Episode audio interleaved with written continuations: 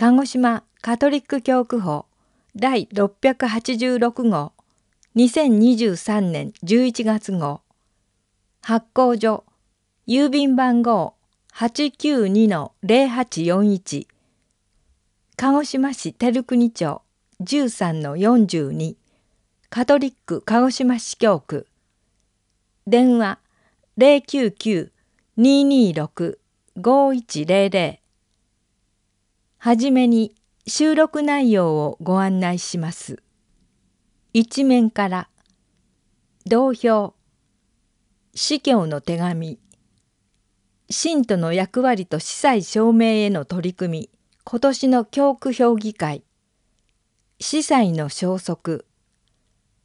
二面から人々の優しさに触れた旅いただいた恵みを生かすことが使命に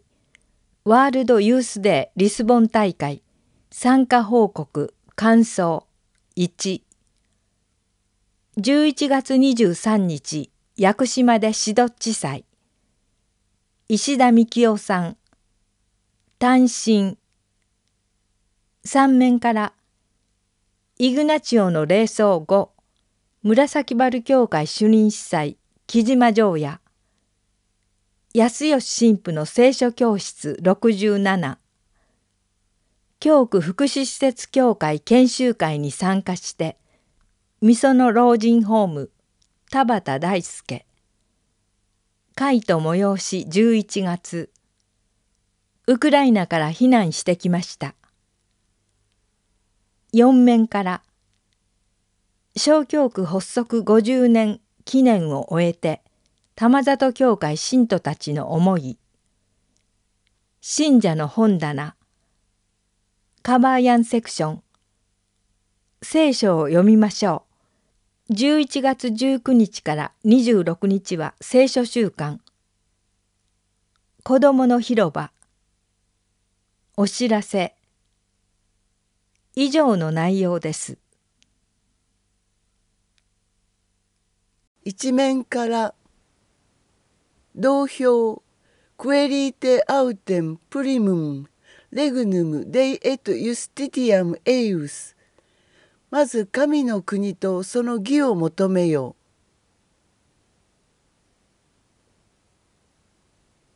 司教の手紙。ビサのカテケージス4鹿児島教区司教中野博明。ご生体と信仰共同体教区の皆様お元気でしょうか？今回はミサの中でいただくご生体と信仰共同体の関係についてお話しします。聖パウロはコリントの教会の信者たちに私牧指針にあたる手紙を書いていますがとても参考になりますからその手紙の趣旨に沿ってお話しします。皆さんもこのコリント第一の手紙を読んでいただければ幸いです。聖パウロはある人の通報をもとに話を始めます。さて兄弟たち私たちの主イエス・キリストの名によってあなた方に勧告します。皆勝手なことを言わず仲違いせず心を一つにし思いを一つにして固く結び合いなさい。私の兄弟たち実はあなた方の間に争いがあるとクロエの家の人たちから知らされました。1コリント1の10争いの原因について次のように続けています。あなた方はめいめい私はパウロにつく私はアポロに私はケファに私はキリストになどと言い合っているとのことです。キリストはいくつにも分けられてしまったのですか？同情12から13節そして結論として聖パウロに次のように言わせてしまいます。キリストが私を使わされたのは洗礼を授けるためではなく福音を告げ知らせるためでありしかもキリストの十字架が虚しいものになってしまわぬように言葉の知恵によらないで告げ知らせるためだからです。道場17節私たち信者はほとんどある司祭から洗礼を受けています。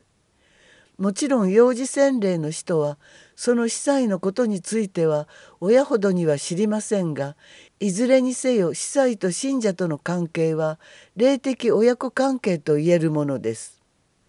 したがって自分に洗礼を授けた司祭について感謝こそすれ悪く言う人はあまりいないと思います。ところが先の聖パウロの指摘のように信者の仲違いの原因が洗礼を施した人にあるとしたらそんな洗礼なんかいらないと彼は考えたに違いありません。したがって洗礼の目的は福音を告げ知らせることそして日々イエスの十字架を大切にして生きることであると言いたかったのだと思います。次のテーマは教会の中での問題です。あなた方が教会で集まる際お互いの間に仲間割れがあると聞いています。私もある程度そういうことがあろうかと思います。あなた方の間で誰が適格者かはっきりするためには仲間争いも避けられないかもしれません。それでは一緒に集まっても主の晩餐を食べることにはならないのです。道場11の18から20この背景を説明します。当時信者は教会に集い食料は配給されていたようです。ところが食事の時各自が勝手に自分の分を食べてしまい空腹の者がいるかと思えば酔っている者もいるという始末です。あなた方には飲んだり食べたりする家がないのですか？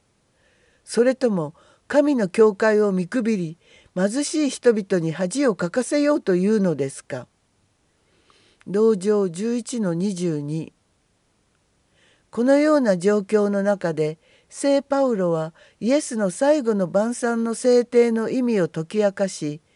教会とはイエス・キリストを救い主として信じる者の信仰共同体であるということを自覚させているわけです。ちなみにここで言う主の晩餐の制定は現在のミサを指しています。次に聖パウロはこの信仰共同体を一つにしているのは精霊の働きであることを享示しています。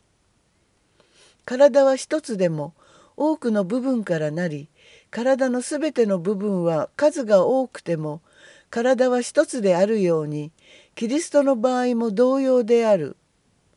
つまり一つの例によって私たちはユダヤ人であろうとギリシア人であろうと奴隷であろうと自由な身分のものであろうと皆一つの体となるために洗礼を受け皆一つの霊を飲ませてもらったのです。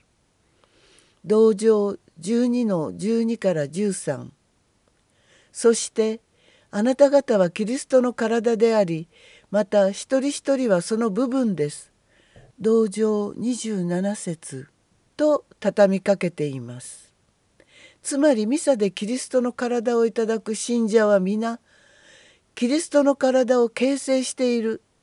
ということです。1943年教皇ピオ12世はキリストの神秘体と題する解直を発布し当時の教会論の基礎に据えました。最後にミサの式次第の中で私たちが生態をいただく場面を思い出しましょう。それは交わりの儀と称されている部分でミサの最後の方になります。主の祈りを全員で唱え教会に平和を願う祈りを司祭が唱えた後全員で平和の挨拶を交わします。平和の挨拶が形式ではなく真に兄弟同士の和解の意味を込めた心からのものであれば素晴らしいことです。その後これからいただく生態は世の罪を取り除く神の子羊であるキリストであることを確認しいよいよ生体配慮となります。実に生体配慮する信者はその度ごとにキリストを救い主とする信仰共同体を形成していくのです。信徒の役割と司祭証明への取り組み。今年の教区評議会。10月8日日曜午後から翌9日の昼まで教区本部を主会場に教区評議会が開かれた。参加したのは教区にある29小教区のうちの27小教区からの主任司祭信徒代表46人。うちオンラインでの参加17人。8日15時から始まった評議会ではこの日が中野弘明司教の司教除会記念日であることから司教の健康とこれからの活躍が祈願されたほか司教除会式参加後に亡くなったレデンプトール会の大松正弘神父の永遠の安息のためにも祈りが捧げられた。会議では桐島明神父事務局長から評議会についてオリエンテーションがあった後イ・ビョンドク神父鴨池教会主任青年担当が WYD リスボン大会について映像を交えながら報告した。2面に参加者の感想を掲載。その後は集会祭儀の意味と知識者を養成することの必要性について司教から講話があった。中野司教はシノドスの歴史を振り返りながら信徒でできることに挑戦する時代になっていることを集会祭儀の知識者養成の意義に掲げた。また早くから集会祭儀の導入に取り組んできた徳之島地区教会やその必要性が生じてきた小教区の様子も報告された。司教の講話後は質疑応答の時が持たれ参加者たちの分かち合いのひとときとなりその後の懇親会も和やかな交流の場となった午前9時から司教講話で始まった翌9日の評議会では司教から司祭の証明のために真剣に取り組むことが訴えられその後4つのグループでの分科会となった。分科会後はそれぞれのグループからの意見が発表されたがどのグループからも教区独自の証明の日の設置や証明担当司祭の活動の充実などが挙げられていた。参加者たちは2日間の実りをその後の派遣のミサで祈り帰路に着いた。写真があります。写真の説明。教区評議会の写真です。写真終わり。司祭の消息。土地尾康秀神父。高松教区吉野教会主任司祭は10月2日付で鹿児島教区への移籍手続きが完了した。